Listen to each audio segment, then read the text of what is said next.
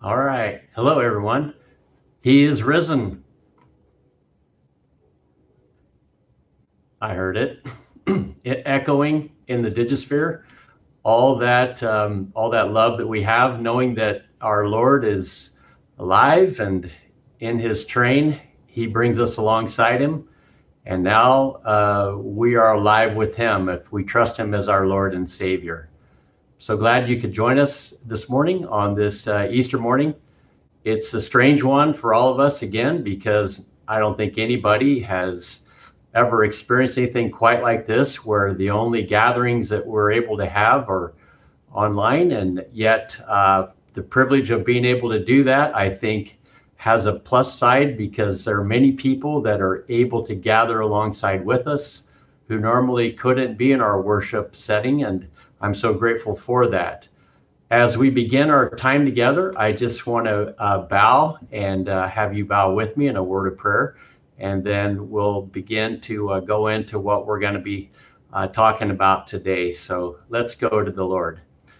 Our Father, we are so grateful that as we begin this first day of the week, it is a reminder of how it is that we face life not in a sense of hopelessness and despair, but with anticipation of things to come. And we are grateful, Father, that in your word there are promises that have been laid out for us that we cling to. And as we do, Lord, we know they ultimately find their fulfillment in, in you, Lord Jesus. And we're grateful that as we look at life this side of a bloodstained cross and an empty tomb, we put our confidence not in something, but in someone, uh, namely you. And we are grateful that your abiding presence is with each of us uh, as we call on your name and as we trust you with our lives, with our circumstances, with everything that we're going through.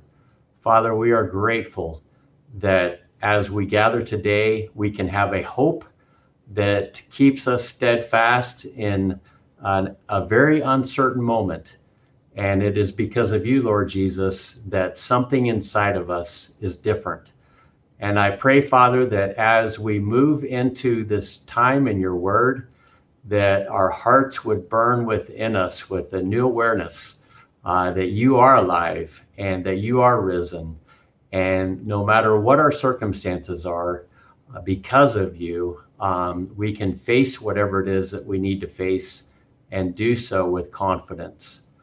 Father, I just want to uh, lift up all of the people that are here in this gathering online, and I pray that you would speak to our hearts and our minds as you share with us through your spirit uh, and the enabling of your word, uh, your presence. And I pray that you would be with each of us today as we gather. We thank you, Lord, that you have not only given us a hope but you've also, in the circumstances that we're facing, given us a perspective on how we can weather the storm and navigate the times.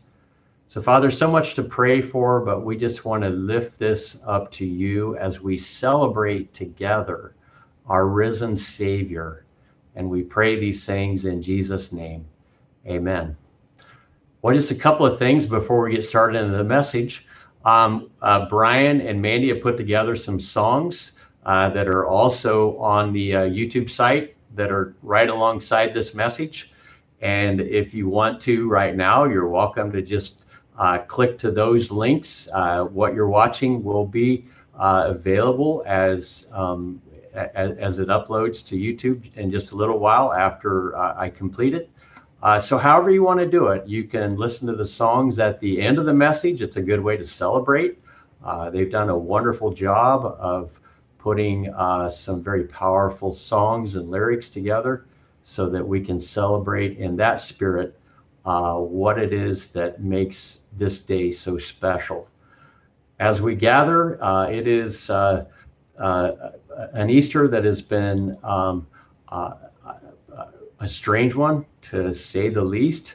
But as we look backward through time, we know that over the experience of uh, human history for 2,000 years, people have been looking at this day as as perhaps the most significant day of all because it has put within the hearts of people who looked at life in the lens of despair and death uh, to take that lens and expand it further into uh, deliverance and the prospect for uh, a remaking of our lives and all of creation. And that's a pretty bold way of uh, describing everything that Jesus accomplished uh, on, uh, on those days that we remember so well. Uh, the Friday, the Saturday, and the Sunday leading up to um, his ultimate resurrection. And as those three days signify the events that occurred in his life, there's something about three days in the Bible that uh, seems to uh, be uh, the, the necessary period of time that God uses to shape uh, our hearts and our perspective uh, so that we can fully understand the significance of the things that, uh, that He's doing. If He just threw it right at us and we didn't have time to ponder or meditate on it, I think um, it might not uh, weigh as heavily in the significance that it has for what he has done. And we are a people of the third day. Uh, as the Apostle Paul writes about this event uh, in hindsight, and he's sharing the good news, and he literally describes it as that in 1 Corinthians 15. Uh, we read these words uh, that that I think in in in, in your hearts and your minds uh, probably cause uh, uh, uh, something to stir. But I want to refresh our memories from that passage in the in what the Apostle Paul wrote um, in in 1 Corinthians 15. For what I received, I pass on to you as of first importance that Christ died for our sins according to the scriptures and that he was buried, and that he was raised on the third day, according to the scriptures, and that he appeared to Peter and the 12. And after that, he appeared to more than 500 of the brothers at the same time, most of whom are still living, though some have fallen asleep. Then he appeared to James, then to all the apostles, and last of all, he appeared to me and as Paul is writing these words, he's writing them to a church that has gone through its own set of struggles, its own dashed hopes, its own uh, internal conflicts, its own cognitive dissonance. And so many times when I look at the writings of the Apostle Paul or even the Gospels, I discover that even though the circumstances and the culture and the place are different, the fact that it's a shared human experience makes what is being told so timeless. And as Paul shared these words about what happened on the third day, if you're familiar with Bible events in the past, it seems like God does some of his best work uh, in reference to the third day.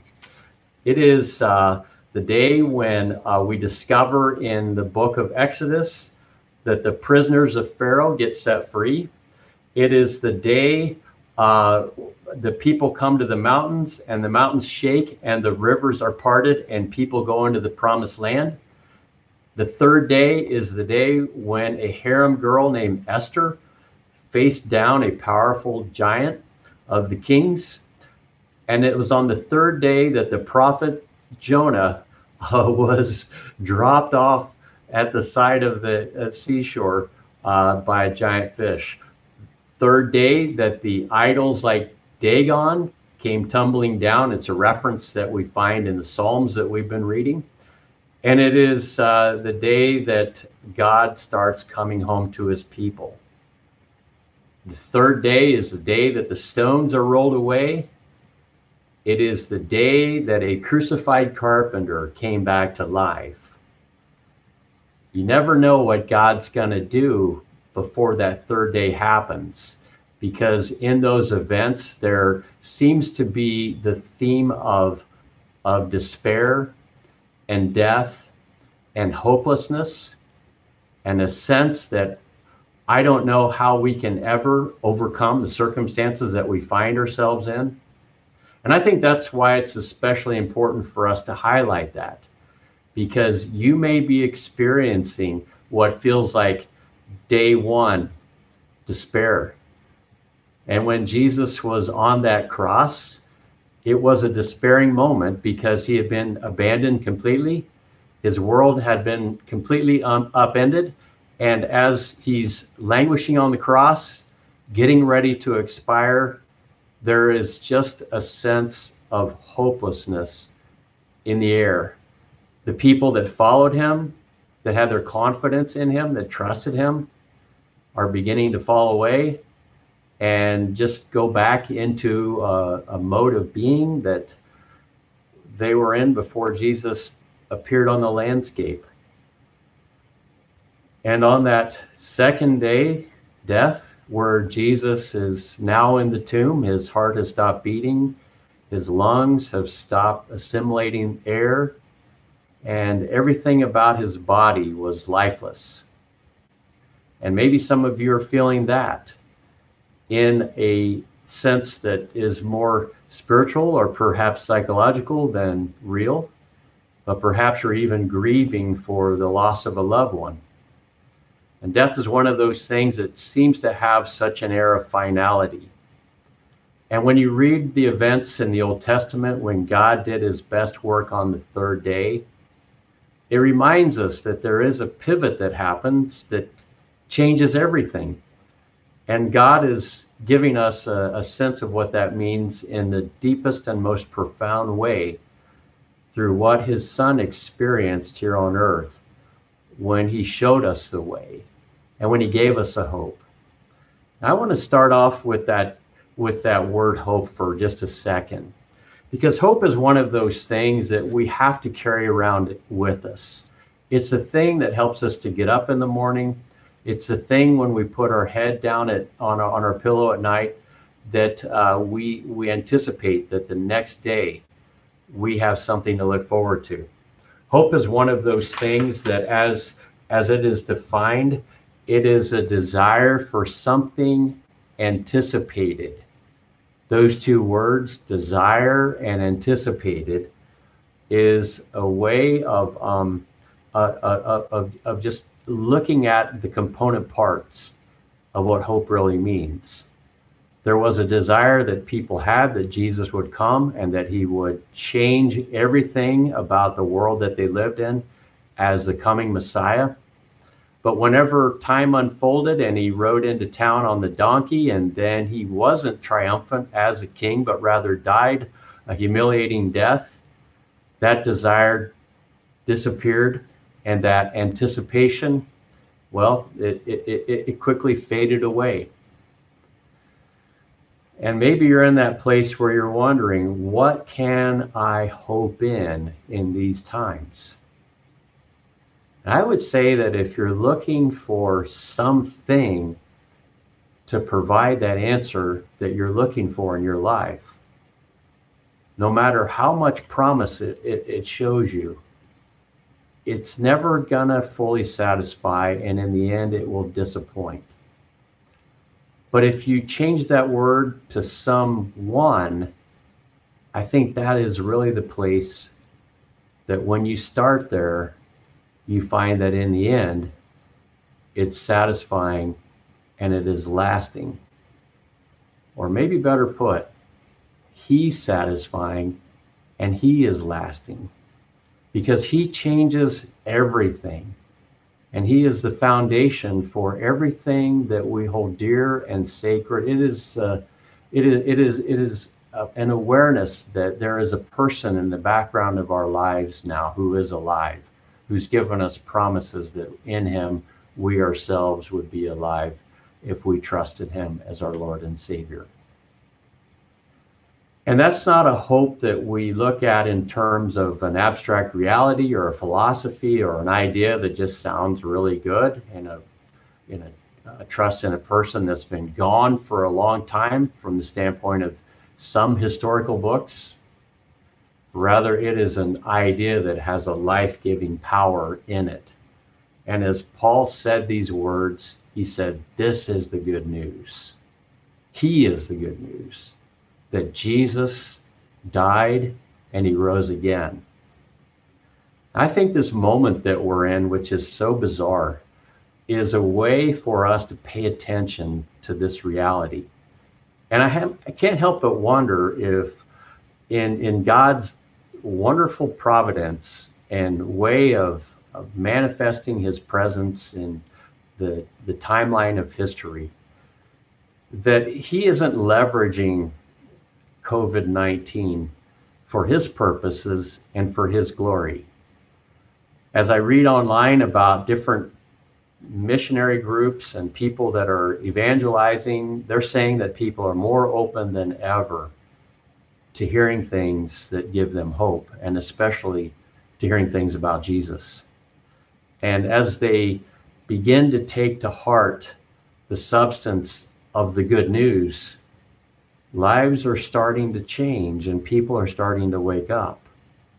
I sometimes feel like we've been in sort of a stupor for quite a while. We've been distracted by good and powerful things that have to do with technology or the busyness of life. And in the process, the things that have to do with the things of God have been sort of pushed aside. And we haven't really thought about the deeper things that cause us to ponder whether or not there is any meaning to it all, or if there is a sense of hope underneath it all. But now we're forced into that place. And a lot of us have had to do soul searching, and people who've never done soul searching before are finding that they need to wake up to realities that are spiritual. I want to tell a, a quick story about a, a, friend of mine that I, I just met this week and uh, his name is Ashton. And Ashton was one of those people who would confess that he had no interest in things spiritual, uh, not not not even a consideration toward the things of God. And about five months ago, that impression began to overwhelm him, and he didn't know where it came from. But my assumption is somebody has been praying for this young man and as a result of God just pressing in on his life and making himself more and more front and center in his stage of awareness, he felt a deep conviction about the things that he's done in his life that have had no regard for God whatsoever, and how, in so many ways, they've just resulted in pain and anguish in his own life and in the lives of the people that that he cared for. And he was looking for a way to redirect his life into a new hope and a new prospect. And that's where a phone call to our church, and then ultimately a conversation about baptism, and a longer conversation about how God works in our lives that he and I were able to share together led to a not just a hope in, in things or people, but hope in a living Savior. And I have the privilege of baptizing Ashton this week, and it, it really was the highlight of the week for me, especially when we're thinking about Holy Week, because that experience symbolized everything that Holy Week was about. And it was such a joy to uh, to hear him say, Pastor, I need to get baptized. And he was very persistent about it. And it was interesting because it was him who, uh, who, who initiated that conversation and not me. And as he was saying that with a sense of urgency, there was also a sense of fear that he would continue on living his life without having God as his place of safety, his place of security, his place in eternity. And I think ultimately, just the knowledge that the hope that he had in things and people and circumstances which wasn't working out would pivot into a confidence that the hope in a Savior would. Now, there's a lot of exciting things that I could tell you about the conversations that I had with Ashton, which um, just really uh, ma- made uh, made some profound uh, uh effects on, on my own thinking. And uh, perhaps one of these days, with his permission, I can share his testimony. But I just want to say that when we go into the waters of baptism, we re dramatize the Easter experience every time. There is a death, there is a burial, there is a resurrection. In the three days that Jesus did his last final work and completed them, we re dramatize that experience personally and identify with it personally because God does his best work under those conditions. Our God is a third day God. Now, right now, a lot of us are in a place of darkness, and perhaps hopelessness is creeping in, and despair, and wondering will the world ever be the same as it was again? And I would tell you that when people begin to embrace the good news, they stop worrying so much about the world and its circumstances. And they start focusing more and more on a Savior who has the power to overcome anything that the world would bring our way. And in a lot of ways, we have a fear because we trusted so many things to be stable and to be uh, to, to, to, to be a safe place for our vulnerabilities. But you can see how unstable the world truly is. When we have a virus come on the scene that begins to cascade into s- stock markets plummeting. So you have a virus that, on an epidemiological level, is beginning to um, uh, create destruction. And then in the category of finances, that begins to collapse. And then in the category of public education and the way the institution was structured, that begins to uh, disintegrate. And in the category of all of the things that we adhere to so much in our culture that were distractions, although good things in, in their own place, like sporting events and social gatherings and and even uh, different civic institutions that we take part in. Our ability to participate in all of those things has just has just disintegrated. And when you look at all of the different venues that we participate in in life, all the places that we go to find camaraderie, and joy and hope, all the things that we trust that are going to keep us secure in the long run, like the stock market, even our own health and the possibility of a virus coming and undoing it completely and perhaps devastating us and our families to the point of death.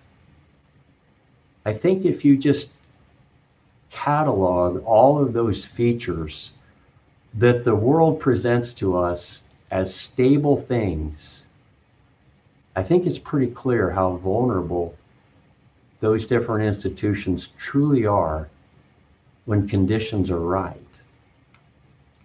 And yet, God is that one stable constant despite it all. Is coronavirus going to defeat God? Is the stock market going to replace God as the basis for ultimate security?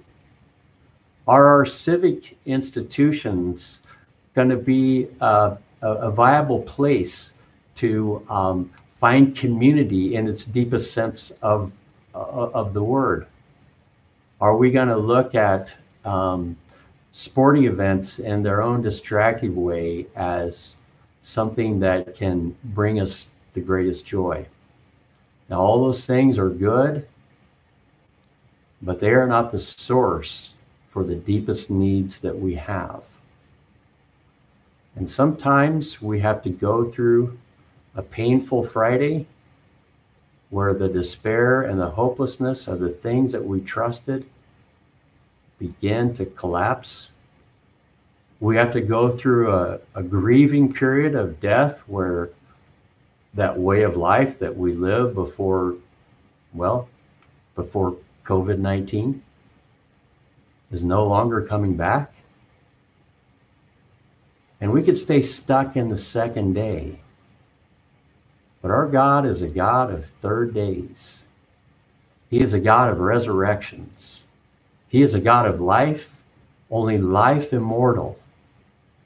And a bloodstained cross and an empty tomb were the ways that our God has provided for us to be able to experience a hope like we could never imagine. A hope that is part of the riches that we have in Christ that can never spoil or fade. And the Apostle Paul was writing later on in, um, or actually prior to chapter 15 and chapter 13, that great love chapter, talks about things disintegrating and disappearing. But he tells us three things remain faith, hope, and love. And if you're familiar, you know that the greatest of these is love. We have faith that everything that Jesus said and did was true. We have hope that everything that he accomplished on our behalf will one day be fulfilled in our lives. And even if death knocks on our door, we no longer need to be afraid because in him we have life eternal. But ultimately, the thing that drives faith and hope and the different aspects of how we put our confidence in them is the love of a father who looks at the creation, and that would be us, in all of its distractedness. And he doesn't cause the evil that we but he does work in it and through it. And maybe you're going through a dark valley or a time of despair or even a grieving process that has to do with death. And God says, I do my best work in three days' time. And He may, He may possibly be working in your heart, and He may have been for a while, like my friend Ashton. And when all of those processes come to maturity, then we find the third day when God does the unimaginable and the unthinkable and the thing that we never thought could happen. He creates the conditions for resurrection. You know, when the two men on the road to Emmaus were pondering what had happened, they weren't thinking about the resurrection. They were just thinking about the Savior that they put their confidence in, not being able to fulfill his promises. But then, when he broke bread and he drank the fruit of the vine with them, their hearts burned within them from the words they said and the scripture says their eyes were opened. And for the first time they were woke, they saw what they could never see before. That the God that they worshiped was a God of three days. It's a three day story, and it's a process. And I believe that God is working that process in each of your lives. And as I come to a close on this message, I want you to know that He is risen. And I know you're saying He is risen indeed. And it is the deepest, most profound truth of all. It is how we overcome. And He is the one through whom all of those things happen. Would you trust Him in a spirit of faith with your life? And would you hope in him that the things that he said are true? And would you receive the love that only a father could give to his children? The kind of love that peers into our hearts, sees our pain, and does everything possible to rescue us from the predicament that we found ourselves in. Would you bow with me? Father, as we end this time in your word, we just celebrate the good news that Jesus is alive, that he is risen, and that he appeared to so many, and in many ways he appears to us through the word and through your spirit. And I pray, Father, that you would manifest your presence through those things as we've shared them today. That every heart would feel that warm warmth inside, that burning, that sense of we've just seen Jesus. And I thank you, Lord, for the various ways that you appear to us. I thank you that in our pain and in our despair, you show up. I thank you that when there is death, that you are there in the deepest, darkest valley. And I thank you, Lord, that ultimately, by the power of the resurrection, you call us into a place that can never perish, spoil, or fade. You raise us immortal, and we become people of hope no matter what happens in our circumstances. Thank you, Lord Jesus, that you died on the cross. And thank you, Lord Jesus, that you were faithful to the end. And thank you, Lord Jesus, for coming out of that tomb as your heart began to beat again, as air began to um, move through your body and assimilate into your cells, as your hands and your feet began to move as you got up and you manifested yourself and your presence in a way that said, I'm alive. Thank you, Lord Jesus. In you, we trust you with our lives and our very being, no matter what. In Jesus' name, amen. Well, as we conclude our time in the Word, and our time in uh, preaching. Um, I do want to encourage you, if you if you can, uh, to um, uh, take a minute or two, and we can celebrate the Lord's Supper together. It is a way of uh, taking just some bread and some juice or water or something that you have, and just looking at the, the, the symbolic nature of what these elements represent. As you know, the last gathering that Jesus had with his disciples was centered around the um, the breaking of the bread and the drinking of the fruit of the vine. It was a way for Jesus to define the experience that we would have with him in the future. It is a reminder of a covenant that he creates that provides the secure boundaries by which we can we, we can face any set of circumstances, knowing that the peace of Christ that passes all understanding uh, envelops us within the boundaries of that covenant.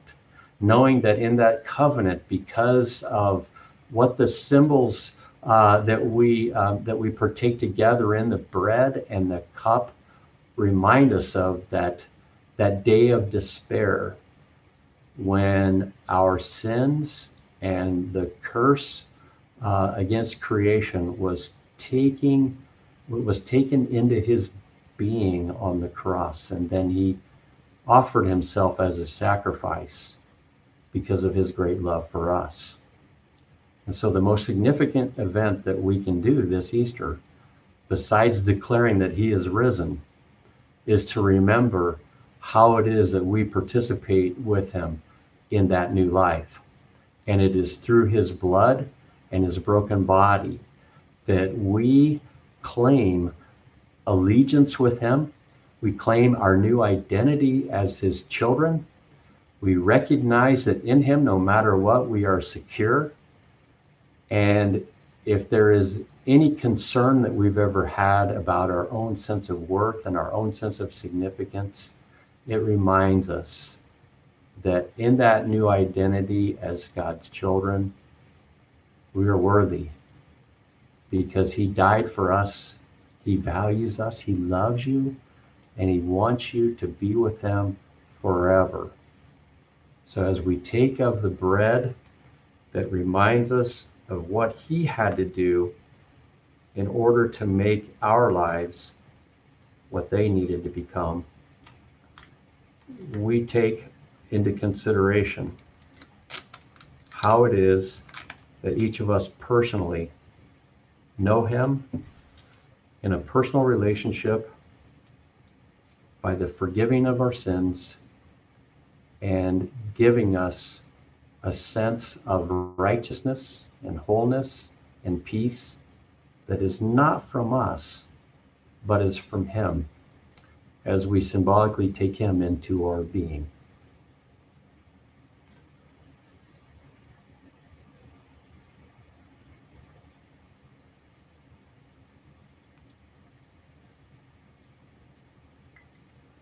That body broken on the cross and that shed blood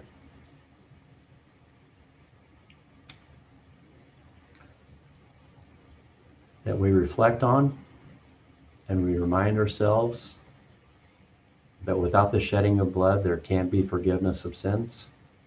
And we declare that blood to be poured over us as a means of claiming us. And it is a way of declaring to all other gods, all other powers, all other principalities that we are bought with a price the precious blood of Jesus that's poured out for the sins of many.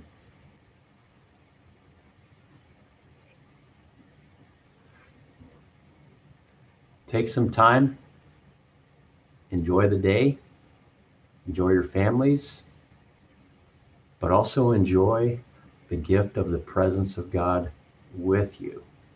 And He will be with you if you put your confidence in Him. Great to be with you guys.